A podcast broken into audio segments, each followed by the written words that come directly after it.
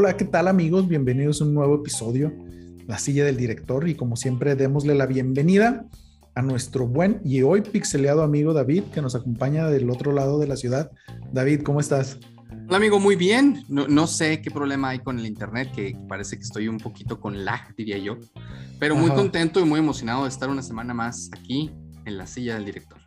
Muy bien, David. Qué bueno, qué bueno que ya nos estamos preparando para el nuevo episodio. David, ¿qué noticia nos traes el día de hoy para empezar de manera fuerte?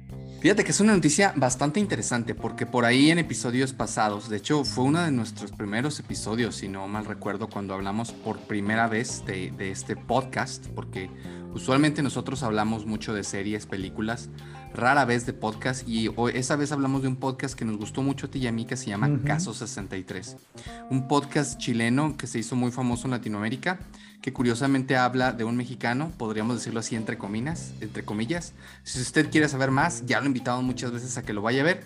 Y la noticia el día de hoy es que este podcast tuvo tantísimo éxito que lo van a replicar ahora en la versión en inglés y va a ser hecho nada más y nada menos que por Oscar Isaacs, que como sabemos él habla perfectamente español, y por Julianne Moore. Entonces pues va a ser bastante interesante ver cómo cambian los personajes y si ahora en vez de ser un mexicano es un, eh, no sé, no, no quiero poner nacionalidad, vamos a ver. Sin duda, un gran podcast, muy recomendable. ¿Qué opinas de esta noticia, amigo?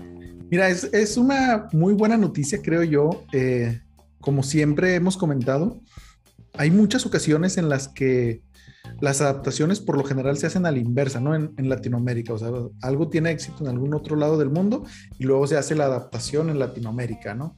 O lo vimos recientemente también eh, no tanto en Latinoamérica, pero con un gran éxito en los Oscars que se adapta eh, la película de Coda, bueno, que salió Coda en, Estados Unidos, pero que realmente era una película original francesa y tuvo mucho éxito. Entonces, el hecho de que este podcast, Caso 63, que me parece muy gracioso y que sea de, producción chilena, cuando todo mundo en, en todo el mundo y nos burlamos de cómo hablan los, los chilenos, ¿no? Y que haya tenido el impacto. Saludos a quién.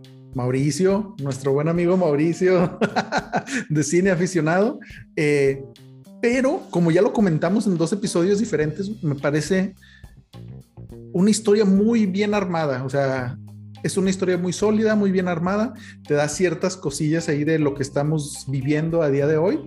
Y pues esperemos si no la caguen con esta adaptación. ¿Tú qué esperas de, de esta adaptación? No, sin duda si siguen la misma receta va a ser algo increíble porque además son grandes voces. Por ejemplo, la voz de ella no me fascina tanto en, en, español. La del sí se me hace muy padre. vamos a ver lo que nos dan en la versión gringa. Oye amigo, y antes de que nos des tu primera noticia, eh, y ese, ese fondo blue me parece muy sexy, ¿eh? Por ahí se vienen, se vienen grandes cosas en el background de nuestro amigo Isra. y ahora sí, dinos, dinos ¿qué, qué nos traes como noticia, amigo. Mira, traigo dos noticias ambas de algunas películas que están por salir, de las que ya le hemos hablado anteriormente. La primera de ellas es que salió ya eh, los primeros como detrás de cámaras, pudiéramos decirlo, de la película Blonde, que va a ser, en el episodio pasado, les, o antepasado, no recuerdo, les hablé de, de un documental de Marilyn Monroe. Y esta es la película, va a ser como que la biopic de Marilyn Monroe, donde va a ser interpretada por Ana de Armas. La verdad es que las, es, las pocas escenas, los pocos segundos que hemos visto se ven bastante bien. David, no sé si has tenido oportunidad de ver eh, este detrás de escenas. La verdad no, me parece un gran casting. bueno, esta actriz es guapísima, todo el mundo la, la recuerda. Por, últimamente hizo la película de James Bond. es, es, muy guapa, eh, creo que es muy delgadita, Marilyn Monroe no era tan delgada, pero vamos a ver, vamos a ver, este, creo que, puede pintar como una gran película, ¿no? Sí, sí, es correcto. Tiene, tiene pues los elementos para hacer una gran película, ¿no? Y la última noticia es que justo acaban de anunciar que el 16 de julio de este año van a iniciar las grabaciones de la parte 2 de Dune. Eh, igual, o sea, Denis Villeneuve, él sabe, nos escucha cada martes, él sabe que lo apoyamos aquí incondicionalmente y pues con todas las incorporaciones al nuevo elenco, ¿no? Eh, la verdad es que estoy muy emocionado, muy hypeado desde, ya lo comenté en el episodio que hicimos de la primera parte de Doom, hypeado desde 2013, por ahí que se había anunciado la primera parte, hasta ahorita, ¿no? Espero y cierre con mucha fuerza esta segunda película y que le haga justicia al gran libro de, eh, de Dune, básicamente, ¿no? Y a todo el universo, David, ¿qué opinas? Y esperamos que, que, ganen muchísimos Oscars. Como lo dijimos la vez anterior, es raro que le den en la primera cuando saben de antemano que es una trilogía, uh -huh. pero se merecía mucho más de los que ganó esta última entrega. Vamos a ver cómo le va en, en, esta nueva entrega. Por cierto, Coda no merecía ni un Oscar, sí, malditos. Completamente quería, de acuerdo. Lo quería apuntar ahí. Oye, amigo, y si me permites, te voy a hablar de una película un tanto rara. Venga. Fíjate que yo este, por ahí me junto con unos amigos a ver películas de miedo los lunes. Y habíamos, eh, en el catálogo de películas había una que era comedia terror que se llamaba Vampiros en el Bronx. No la terminamos viendo, pero por un viaje de trabajo que tuve la vi. Y es una película eh, interesante. Es una película que yo diría eh, para jóvenes, pero bueno, si me permites, te voy a leer lo que traigo preparado y platicamos un poquito de ella, ¿te parece? Venga. Fíjate que eh, en el film de Netflix inmediatamente toca todos los puntos comunes de una película de género para niños, como se solía hacer en los años 80. Pese a que tenemos una saturación de ofertas, más bien dirigidas a adultos como Stranger Things, It, Goonies, etc., eh, esta creo que eh, logra balancear muy bien eso porque esta sí va dirigida a jóvenes, no como Stranger Things, que digamos que sí es para jóvenes, pero obviamente está dirigida también para un público mucho más adulto, ¿no? De hecho, la mezcla de niños y terror sobrenatural que sirve como piedra base para todos los posteriores, eh, una pandilla alucinante, Monster Squad, Jóvenes Ocultos, The Last Boys, etc. Aquí en Vampiros contra el Bronx roba, roba toda la atención, ¿no? Queriendo hacer algo similar a lo que hicieron aquellas películas. Hay demasiadas escenas, tengo que decir, fotocopiadas de esos filmes, como para no sentir que es un refrito con fragmentos de esta con un ángulo diferente, ¿no? Sobre todo de, de Los Boys. Aquellos que vieron esa gran película inmediatamente se van a acordar de varias cosas, eh, traído obviamente a un lenguaje cinematográfico mucho más tranquilo para jóvenes, porque The Lost Boys sí pues digamos que los jóvenes eran, eran, estaban hechos de, una materia, de, una, de un material diferente, ¿no? Pero pasando esta operación de reciclaje sin mucha vergüenza, cabe entender que las películas son sus personajes y su sabor depende de aquellos pequeños detalles. Aquí hay un grupo de jóvenes latinos y afroamericanos provenientes de zonas en las que pocas veces se han puesto como protagonistas. Y tengo que decir, Irra, que por ejemplo aquí está muy bien hecho. Aquí no se siente forzado, okay. no metieron a huevo los personajes. Te estoy hablando a ti, Netflix y Disney. Así deberían de hacer las películas. Cuando es de inicio y es un, un material nuevo, está bien, porque no, no tienes una referencia anterior. Entonces, eh, por ese lado está ex excelente. Por lo que de primera hay un gusto diferente y algo nuevo que contar, como si fuera una versión eh, horror noir de los Goonies, por decirte algo, ¿no? Ok. Una pandilla de chicos muy salados descubren una trama siniestra y sobrenatural que, por supuesto, sus padres y las fuerzas del orden creen que están inventando, ¿no? Clásico. Su vecindario está plagado de vampiros que parecen salidos de Buffy la Casa Vampiros, y hasta ahí no hay nada diferente. Pero la gracia del film está en los detalles. La forma en la que el vecindario del protagonista desaparece a su alrededor nos enseña cómo las tiendas y las zonas de ocio que conocen se ponen en peligro eh, al aumento de, de, esta empresa que empieza a comprar todas las casas y todos los negocios, ¿no? Por ahí es curioso porque vemos a Zoe Saldaña, que es una actriz de renombre, y, y dura viva 30 segundos. Entonces es bastante curioso. A uno de los salones de, de manicura, que es como lo, lo, que les comento de Zoe Saldaña, es donde la vemos. Y fíjate que hablando ya en, en general de, de este filme, es un filme light, es un filme que te la hace pasar muy bien. Vemos cómo estos chicos tratan de desenvolverse y, y, pues de realmente enfrentarse a estos vampiros y cómo siempre hay un chico que es el que sabe cómo enfrentarse a ellos, ¿no? Claro. El clásico nerd que dice, bueno, necesitamos... estos vampiros son clásicos, ¿no? Entonces se enfrentan a crucifijos, sí. Estacas en el corazón, sí. Balas de plata, también. ¿Qué más se te ocurre? Ajo, también son alérgicos al sí. eh, agua bendita, sí. Este, el cuerpo de Cristo también. Es decir, to, todo aquello que, que, se supone que son de los vampiros originales de Bram claro. Stoker, del vampiro clásico, bueno, es, son estos vampiros, ¿no? Ya. Eh, y la película es divertida, es, es, es ligera. Eh, te, te, ríes en un par de ocasiones. Obviamente los efectos especiales son respetables, no son lo, de lo mejor que te vas a encontrar, pero la historia creo que cumple su cometido. Por ahí una side story también de que obviamente como está en el Bronx, uno de los chicos se puede ir al lado oscuro y, y ser un, eh, pues digamos, un mal chico, ¿no? O sea, irse yeah. al mundo de las drogas, irse al mundo de la extorsión, etcétera. Y cómo esta amistad con sus amigos los salva de caer en, en esas ganas. Una película bastante recomendable, sobre todo si, si tienen eh, hijos entre la edad de, yo diría, 12 a 17 años, te la vas a pasar bastante bien. Es una película totalmente palomera. Y en el número 5 de Christopher Nolan, sí le voy a poner un 3.2, porque es una película disfrutable, no es una película que no es pretenciosa, eh, es una película que sabe exactamente lo que quiere y entra en este extraño mundo del horror comedia, que solo una plétora de películas podemos recordar que entran dentro de esa categoría. Amigos, ¿has escuchado de esta película que puedes ver en Netflix? ¿Qué opinas?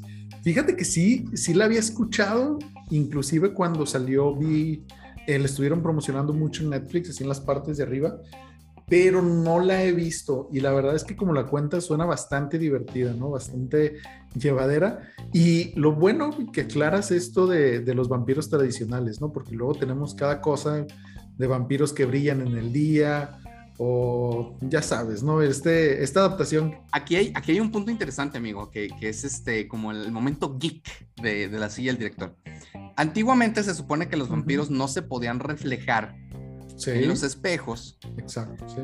Lo, lo, que estaba escrito en los libros antiguos es porque los espejos antiguamente tenían una base de plata. Exacto. Atrás. Sí, sí, Entonces, obviamente, al ellos ser alérgicos a la plata, como sabemos, pues no se podían reflejar o se reflejaba un blur muy raro, que, que no era humano, digámoslo así, ¿no? Aquí en esta película lo justifican como lo que pasa es que como no tienen alma, no lo puedes grabar, ni pueden ser en reflejo, ni nada. Está bien, pues se lo sacaron de otra manera, pero eh, por ahí... Tampoco se abren las puertas estas de los supermercados automáticamente, ni nada de eso. Pues se supone, eso sí, fíjate que eso sí, pero me imagino que, pues no sé, no sé cuál, cuál sea por ahí la justificación. Perdón, amigo, te interrumpí. No, no, sí, este, te digo, no, no la he visto, la quiero ver y me parece que todas estas referencias que nos has estado dando sobre a lo que hace referencia la película me parece bastante digerible y como bien dices, como este tipo de, de, combinación de películas entre los Goonies y pues algo de terror, ¿no? Que en este caso serían los vampiros. Entonces, la verdad es que sí, es bastante recomendable. Y eh, en este tema de, de, de, vampiros y comedia y este tipo de cosas, ¿cómo la pudieras tú comparar contra What We Do in the Shadows o algo así? ¿O es comedia completamente diferente? Sí, es, es muy diferente. La, What We Do in the Shadows está más dirigida a un público adulto, eh, entendiendo eh, esta sátira sobre los vampiros, ¿no? Estás de cuenta que es un Goonies, obviamente respetando mucho a The Goonies. No estoy diciendo que es lo mismo, porque Goonies es un 5 de 5. Sí. Esta es una película que, que toma elementos de, de, Lost Boys, de Goonies, etcétera, para hacer su propio monstruo, cosa que no me parece mal, porque siempre hemos dicho, no está mal que hagan un hacking de las cosas. Lo que está mal es que lo quieras vender como algo nuevo, ¿no? Entonces, este, pues sí, te digo, está, está bastante palomerino y, recomendable dentro de, este cuadrito para jóvenes, ¿no? Para chavos, como Tricks. para la chaviza, dirían. Dirían los chavorrucos en TikTok. No, qué bueno, David. Entonces, este, pues bueno, la recomendamos 3.2, bastante decente. Está en Netflix, si no me equivoco, ¿verdad? Es correcto, amigo. Y, dime qué me traes que me tienes con en ascuas, ¿Qué, ¿Qué, me traes como primer plato aquí a la silla. Mira, también te voy a platicar de algo en Netflix que se llama Entrevías. Es una serie española. Claro que tenía que ser española, Entrevías. Pero aquí el tema de la, de la diversidad cultural está a flor de piel, ¿eh? ahorita vas a ver el por qué. Tenemos, em, bueno, esta es una historia creada por David Bermejo, quien nos ha traído algunas otras series dentro del ámbito español como Luna, El misterio de Calenda, así se llama la historia, no tengo ni, ni idea de qué sea. La que sí he escuchado es Los hombres de Paco y Aida, eso como que tengo más o menos referencia, ¿no? Pues ahora él ha decidido hacer con entrevías el Taken español. Y ahorita vas a ver el por qué. Tenemos eh, los personajes principales a Tirso Avantos, interpretado por José Coronado, que es nuestro Liam Neeson aquí, sin medir los tres metros. Eh, Irene Avantos, quien es la nieta de Tirso, interpretado por Nona Sobo. Nelson, así tal cual, interpretado por Felipe Londoño, y Ezequiel, por Luisa Era. De todo el elenco, yo creo que el personaje de Ezequiel y el de Tirso son los que tienen más recorrido actoral, ¿no? Y se nota considerablemente. Em, si te parece, déjate cuento brevemente sobre el argumento, ¿no? No te voy a decir todo porque hay spoilers muy fuertes en la historia que te pueden arruinar la experiencia, pero ahí va. En un típico pueblo español conocemos a Tirso Avantos, un ex integrante del ejército que ahora es el orgulloso dueño de una ferretería en el pueblo. Tirso tiene un hijo y una hija que misteriosamente no quieren hablar con él. Todo hasta que su hija llega a la casa del papá a dejarle a su nieta, Irene, una chica adoptada de origen oriental y a quien aparentemente sus padres necesitan dejarla con su abuelo, ¿no? Que no conocía hasta ese momento y al cual sus propios hijos odian. Pero bueno, digamos que vamos a seguir con la historia porque pues, hay que desarrollarla, ¿no? Irene conoce a Nelson, un inmigrante ilegal colombiano que vive justo enfrente a ellos con su mamá Gladys, obviamente también integrante, perdón, inmigrante ilegal, ¿no? Y obviamente, como toda historia, caen perdidamente enamorados. Pero esto, como lo hemos visto en repetidas ocasiones, todas las historias que están basadas, aunque sea ligeramente en Romeo y Julieta, no podría salir nada bien. Aquí sucede lo mismo, ¿no?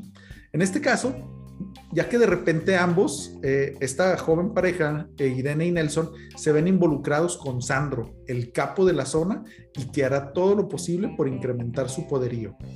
Pero no contaba con el ejemplar escuadrón de Tirso, que deciden vengarse de Sandro por algo que no te puedo contar porque te arruina esta experiencia, y tal cual Taken, pero menos chido, empiezan operativos para acabar con el reparto de droga, todo, tienen un tuburio en el pueblo donde pues es como que el centro de operaciones, llamémoslo así, ¿no? Entonces, eh, ellos insisten en que todo lo que está haciendo Sandro está haciendo bajar la calidad de vida de este poblado, que le, bueno, la serie se llama Entre Vías porque todo sucede entre dos vías del tren, ¿no? Obviamente. Em, todo esto, o sea, todo esto que te cuento de este ejemplar, eh, estos ejemplares ataques militares estratégicamente seleccionados a, todas las operaciones de, Sandro, nos cuentan en la trama justo mientras lo van involucrando de cierta manera entre dramas familiares entre Tirso e Irene, Gladys y Tirso. Gladys es la mamá de Nelson, o sea, la, la suegra de Irene, por así decirlo. Nelson, que es el novio de Irene, y Tirso el policía del pueblo, que es Ezequiel y Tirso, y básicamente toda España contra Tirso. Todo esto realmente eh, acompañado de unas actuaciones que dejan bastante que desear, pero si te soy muy honesto, no sé si fue el morbo o qué, pero me mantuvo ahí constante durante los ocho o nueve episodios, creo que es, porque la verdad es que es muy divertido ver la manera en que Tirso y su ejército tratan de enfrentarse a Sandro, ¿no? el, el capo más malo de todo el pueblo. Y aparte de eso, eh, algo que me gusta mucho, que me da mucha risa de las series españolas, salvo la de Bienvenidos a Eden, que es así de plano, no, no lo recomiendo, son la manera en cómo insultan a estos españoles viejitos a todos los demás, ¿no? Entonces, toda, toda, la, toda la temporada estuve a risa y risa con la manera en que Tirsa se expresaba de todos los demás. A esta serie, híjole, no sé si la pudiéramos clasificar dentro de Christopher Nolan o Carmelita Salinas, pero en cualquiera de las dos, no, no te creas. Si lo calificamos en Nolan, porque sí, o sea, lo, lo malo es que sí se toma en serio la serie, ¿no? O por lo menos intenta tomarse en serio. Yo, yo le daría como dos Christopher Nolan de cinco. O sea, es entretenida, llevadera, pero hasta ahí nada. Es lo que te iba a preguntar, amigo, porque hemos dicho aquí muchas veces que hoy en día, con toda la tecnología que tenemos, y sobre todo con las plataformas y cómo cambió el cine, eh, da mucho gusto ver que historias que se tienen que contar en serie se cuentan en serie y historias que se tienen que contar en cine lo están haciendo así. Yo no sé qué tan factible sea contar una historia como Taken en una serie de tantos capítulos, porque lo bueno de, de Taken, por ejemplo, es que es, es muy, eh, digamos, vigorizante, ¿no? O sea, vas en la historia, te metes en la historia y ¡pum! rápidamente llega a una conclusión. No sé qué tanto le puedes dar vuelta a una historia tan, digamos, lineal, eh, en nueve episodios. ¿En ese sentido no te pareció un poquito lenta? Sí, eh, pero te digo, o sea, como, o sea, está esta historia principal, ¿no? Que es de Tirso y sus dos compinches contra toda España, básicamente, ¿no? Que es como que la historia principal que nos quieren contar, pero de repente así como te sacan como side stories de el drama entre Tirso y sus hijos y luego un poquito del drama de eh, Gladys y, su hijo Nelson, que pues los persigue la ley porque están de inmigrantes ilegales. Estas cositas que te van llenando los episodios de 40 a 45 minutos, ¿no? Pero que sí, efectivamente, como tú dices, si nos concentráramos en la historia que realmente nos quiere contar, eh, no me acuerdo cómo se llama este hombre, eh, sería algo muy breve, o sea, yo creo que no daría para más de tres episodios, ¿no? Porque lo que tú dices, y me parece correcto, es esto de Taken, que es muy dinámica, ¿no? O sea, no deja que baje el ritmo, por así decirlo. Se empieza y sube, sube, sube hasta... Y es como un roller coaster. Ajá, exacto. Pero, te digo, pues le damos dos Christopher Nolans. Ahí está, pues bueno, si usted quiere, quiere echarle el ojo, ya, ya sabe cuál es la calificación que, que tiene esa serie.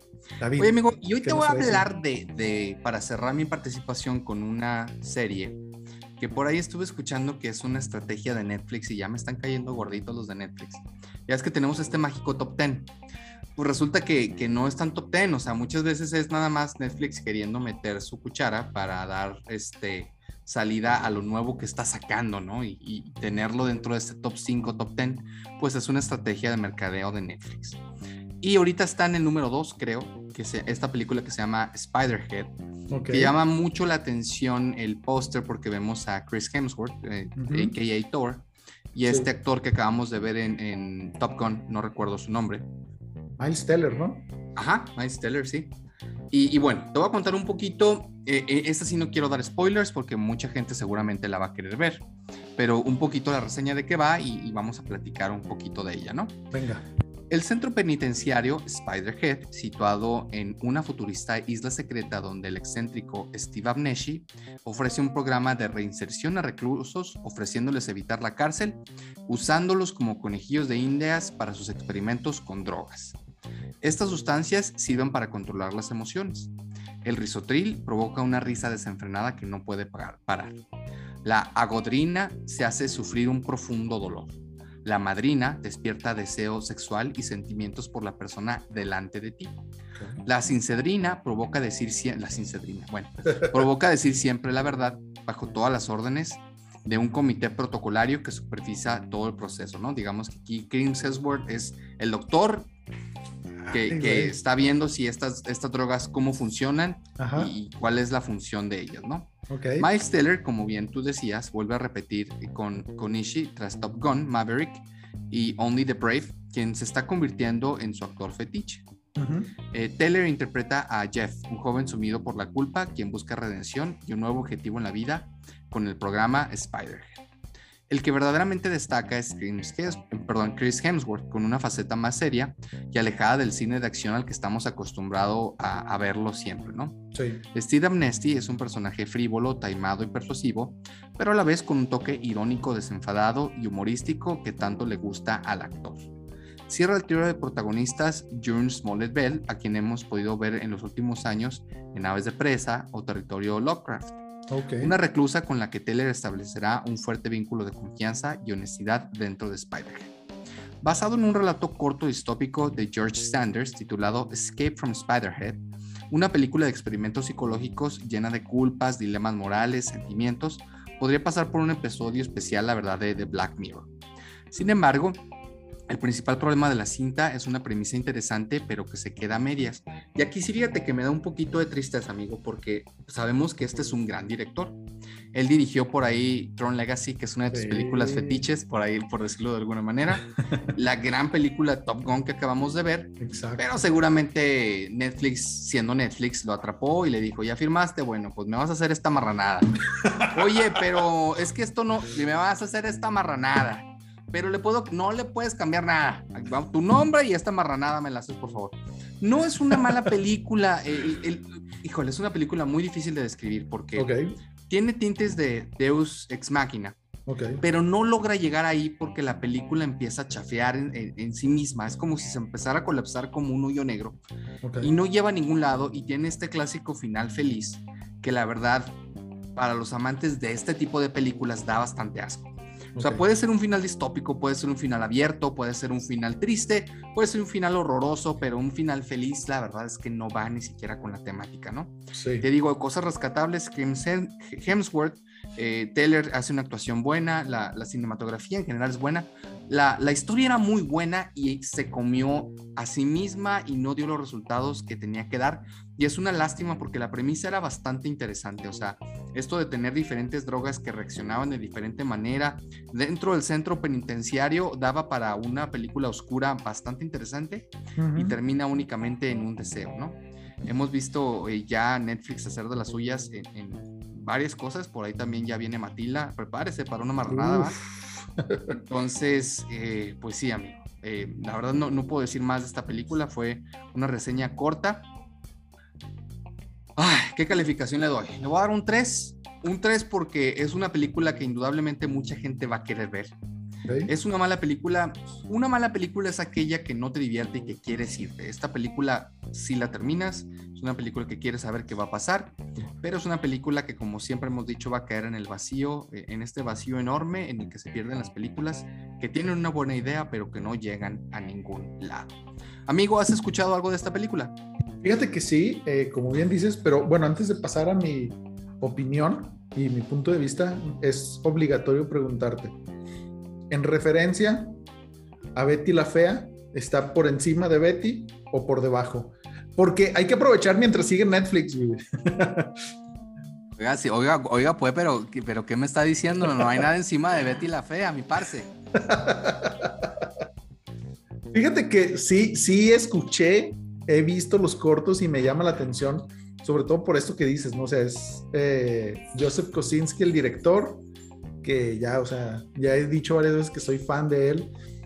Y, y, yo creo que él era una persona muy indicada para contarnos esta historia que tú comentas, ¿no? De eh, experimentos psicológicos con toxinas, eh, un mundo un poco más distópico, porque hay que recordar que él también nos trajo Oblivion, que no fue tan bien recibida, pero te contaba algo interesante. Sí, sí, la verdad es que sí. Este, entonces sí entiendo lo que dices de, Netflix, ahí controló un poquito. Me sorprendió lo que me dijiste de que Chris Hemsworth eh, hizo una buena actuación. La verdad, yo no lo conozco como, como alguien que es un buen actor fuera de Thor. Entonces, ya el hecho. Fíjate que, hemos visto varios glimpses de él actuando así seriamente y creo que lo ha hecho bastante bien. Hay una escena por ahí en Infinity War, creo, donde él se parte y ya la verdad a mí sí dije, ay, güey, sí sentí feo cuando empieza a decir, es que a mí ya se me murió mamá, mi papá, mi hermano. Mm, creo que le pregusta al raccoon. Y, son, es un momento pequeño, pero realmente lo ves destruido, ¿no? Eh, pero sí, han sido pocas las, las oportunidades que le han dado a, a, Chris, porque siempre ha sido el héroe de acción. Y aquí lo vemos en una faceta diferente y la verdad no lo hace mal. Digo, tampoco no, no es este... Eh, ¿Quién te gusta? Sir Anthony Hopkins. Por ejemplo, pero no lo hace mal. Ok, ok. No, entonces sí. Eh, y fíjate que no sé por qué yo tengo la impresión, desmiénteme si me equivoco, que Miles Teller como que se desapareció un tiempo, ¿no? Después de Whiplash, me parece, o no sé si hizo otra después, y como que se desapareció un rato. Y ahorita pues, está aventando todo lo que... Yo por ahí lo que leí es que tuvo un, par de proyectos durante la pandemia, pero no pudieron salir. O sea, uno mm, de ellos fue Top Gun, que lo estuvieron grabando y tuvieron que cancelarlo y ya sabes. Em, pero creo que ese fue el, problema con él. Ya. Y fíjate que también ahorita, mientras me estabas comentando, bueno, mientras nos contabas de qué se trataba y demás, a mí me daba, no sé por qué, así como la vibra de que pudiera ser algo, no sé si recuerdas una película ya como por el 2010, me parece, con Jake Gyllenhaal, que se llamaba, eh, en inglés era Source Code o algo así, ocho minutos, algo, de donde también hacían experimentos con la mente de alguien, perdón, es un spoiler así muy grande, pero ya salió hace 10 años, hace 12, perdón. Entonces, como que me sonaba así de ese tipo. ¿Es el de la araña al final? No, ese es Enemy. Esta ah, es de Jake Gyllenhaal que lo metían en un tren para tratar de encontrar una ah, bomba. Sí, sí, sí, cómo no. Esa película está chida, digo, es palomera totalmente. La de Enemy también, pero es más psicológica. Sí. No, sí. esta película, la verdad, no, no, ni siquiera se puede comparar con ninguna de, las dos. Eh, es una muy buena premisa que se termina comiendo a sí misma. Ya. Oye, y por ahí creo que nos traes algo bastante interesante, bastante polémico. Claro. Y, ahorita vamos a hablar también de los números que ha reflejado esta película. ¿Qué nos traes para cerrar la silla del director amigo? Porque todo el mundo sabe que a David le encanta lo polémico. les voy a platicar de Lightyear, que yo pensé que se llamaba Boss Lightyear, pero no, nada más es obviamente en todo este tren de películas y series que únicamente utilizan el apellido de su, de su protagonista, ¿no? O sea, como en su momento fue solo en lugar de Han Solo, ¿no? Como en teoría iba a ser Kenobi en lugar de Obi-Wan Kenobi. Aquí nos concentramos en el Lightyear. No, me toques ese son que estoy sensible todavía. David, necesito pedirte perdón por tanta confianza que le di a Deborah Shaw de Obi-Wan, pero ya será para cuando salga el último episodio podamos hablar de ella así largo y tendido. Si te parece, te voy a platicar un poquito lo que traigo. Eh, esta película, obviamente todos sabemos que habla sobre el personaje de Buzz Lightyear, está escrita por Jason Headley, quien previamente nos escribió Onward, también una película no tan eh, exitosa, llamémoslo así, para los estándares que Pixar nos tiene acostumbrados, Pixar y Disney, y por Matt Aldrich. El sí, un poquito más de éxito con Coco, por ejemplo, pero está dirigida por Angus MacLean, que antes de esto había dirigido Buscando a Dory, pero había participado en el departamento de arte en Wally, Ratatouille, eh, Toy Story, Los Increíbles, Monster Inc. y casi todo lo de Pixar, ¿no? Pero tristemente sí se nota un poco la novatez en la dirección de un proyecto tan ambicioso como este. La versión en inglés, porque obviamente aquí en México al ser animada llega eh, doblada, perdón, al español, Buzz Lightyear la hace Chris Evans, que todos conocemos como el Capitán América, ¿no? Eh, Easy Hawthorne, que es eh, una de las compañeras de, de Buzz en esta, le interpreta Kiki Palmer, que sale en Masters of Sex, Grey's Anatomy, saldrá en la nueva película de Jordan Peele, que sale este año, me parece, ¿no? Y parece ser que es una... ¿Cómo se llama? Black, la nueva película de, de, Peele, ¿no? casi, casi. Este, digo, parece que es una, una cantante bastante activa que yo nunca había escuchado, ¿no?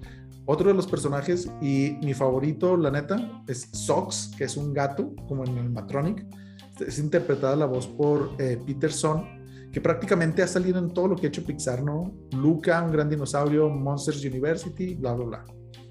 Y por último, una, bueno, tenemos dos sorpresas.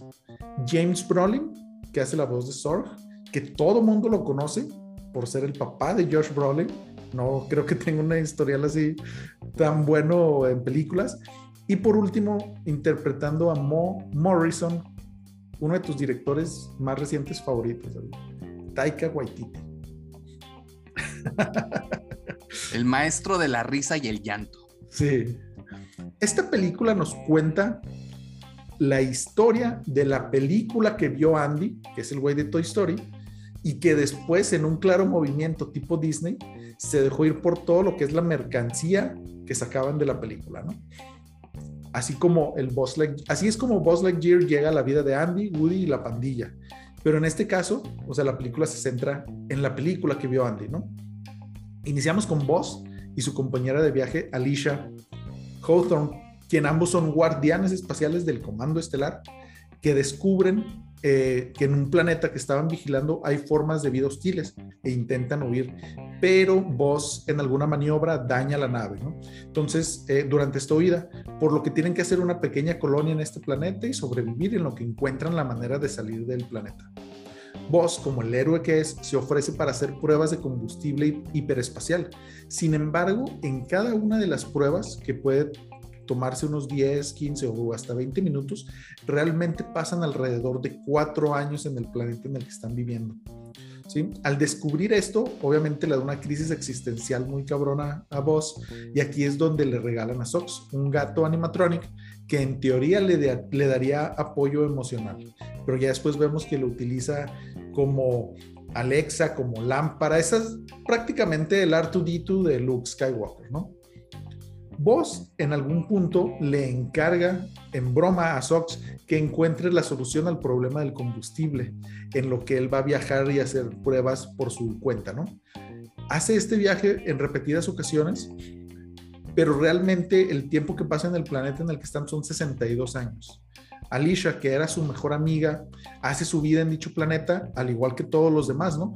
Pero al regresar Vos de su último viaje, descubre que ella ha muerto Y es aquí donde empieza el verdadero viaje de Buzz, no solo para encontrar el combustible adecuado, sino para encontrarse a sí mismo en este nuevo mundo que desconoce y del que todos parecen que han aceptado como su hogar, todos menos él.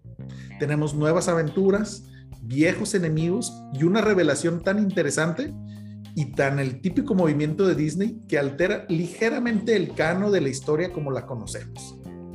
David, no sé si has visto esta película, si has escuchado de ella, ¿qué opinión tienes al respecto? No puedo dar muchos spoilers. Sí he escuchado de ella. ¿Cómo no? no la he visto, no la voy a ver. tengo mucho coraje con Disney, tengo mucho coraje con Netflix. Eh, lo hemos platicado aquí, que me cae muy gordo que quieran quitar a personajes que están arraigados dentro de la cultura pop del personaje Netflix y Disney odian a todos los pelirrojos. Todos, todos y cada uno de los pelirrojos los odian a muerte, ¿no? O sea, un pelirrojo para Netflix igual a una persona negra. No hay más. No hay más. Y aquí, pues sabemos que hay un, gran elefante blanco, ¿verdad? O sea, Netflix. No, no, no puedes usar eso porque es apropiación cultural. Eh, esta película fue prohibida, amigo, en cinco países, casi todos del bloque donde curiosamente se van a realizar por ahí el, Mundial de Fútbol en este año. Em, por un beso lésbico que hay por ahí en la película, ¿no? Creo que no son más de cinco segundos, pero em, a mí me cae muy gordo que Disney y Netflix quieran meter su, su agenda en pro de meter la agenda, no en pro de la historia. Ese es el problema y siempre lo hemos dicho. ¿Hay algo en contra de, la cultura LGBTQ Por supuesto que no.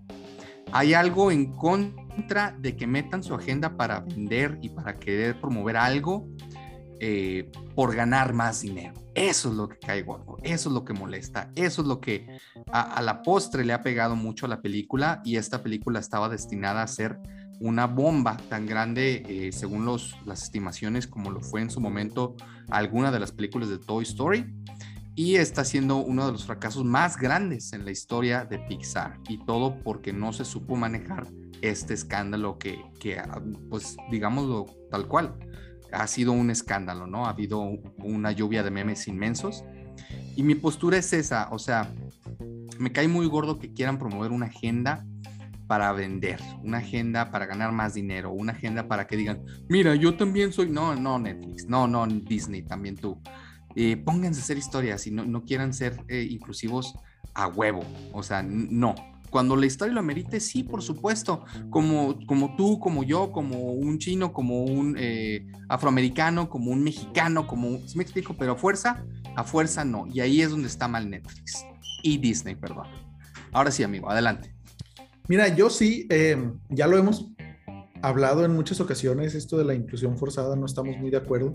Sin embargo, y aquí no estoy muy eh, de acuerdo en tu comentario, porque considero que, o sea, es más el escándalo que se ha hecho por esto que lo que realmente es. O sea, yo desde mi punto de vista, eh, desde mi privilegio, llamémoslo así,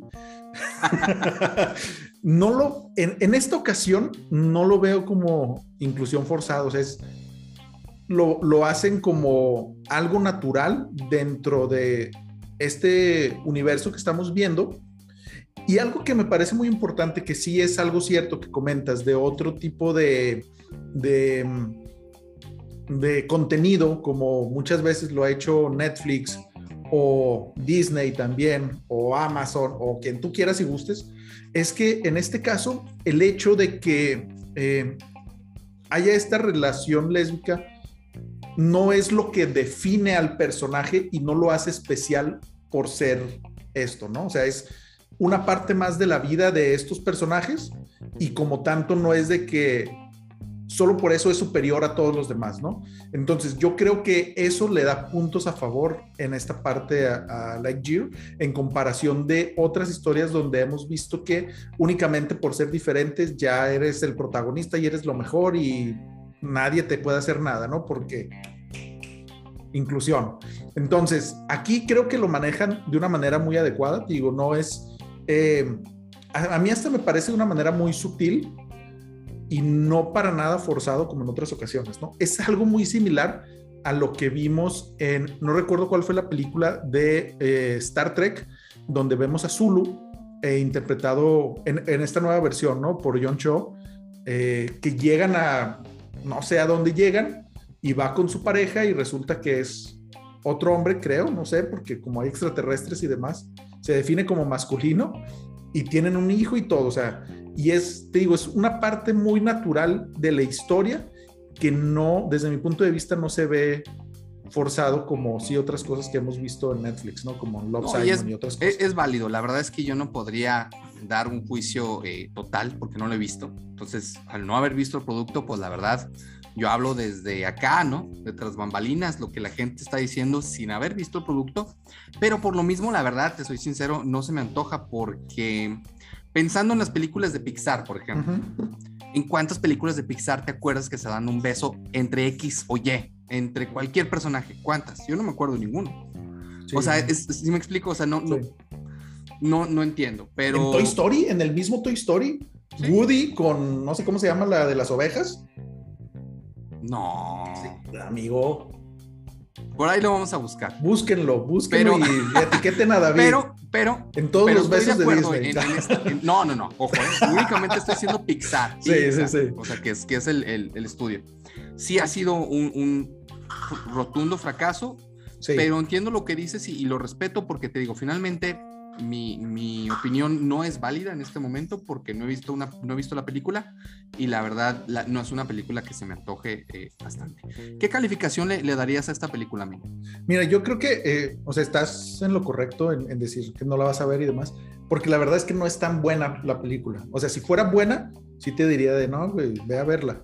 Pero yo sí le daría como, un 2.5 eh, en animación que no, creo que no tenemos clasificación pues, todavía. nada que decirle a Pixar en ese sentido, ¿no? O sea, la verdad es que, no sé si estás de acuerdo conmigo, es, hay un efecto muy raro en Pixar que tiene unas últimas, que te dirás, 10 películas donde realmente ha ido a la baja, ¿eh? O sea, varias películas que no ha pegado como ellos quieren, con Luca no pegó, en esta película realmente no está Onward pegando. tampoco pegó. Onward no ha pegado, incluso Soul fue también, híjole, o sea, independientemente de los premios que haya ganado, realmente el impacto que ha tenido cultural, como lo tuvo Pixar en su momento con, con Toy Story, como lo tuvo con Buscando a Dory, grandes éxitos que ha tenido, creo que, que está pasando por una crisis, eh, sobre todo en el guion, porque sabemos que, que en cuanto a calidad, pues sigue siendo muy bueno, ¿no, amigo? Sí, y fíjate que yo creo que es, es un tema muy interesante porque eh, todos sabemos que existía la fórmula Pixar, ¿no? O sea, de la manera en que hacían las películas con los guiones y demás y les daban resultados. Pero eh, yo creo que también, como toda en esta vida, necesitan adaptarse al nuevo público que está disponible. Tal vez eh, necesitan hacer algún reajuste porque sí, es muy cierto lo que dices, que llegaron yo creo en su pico con Frozen, si no me equivoco, o sea que fue la primera película eh, de Pixar en pasar los mil millones de dólares y la primera película animada en hacerlo.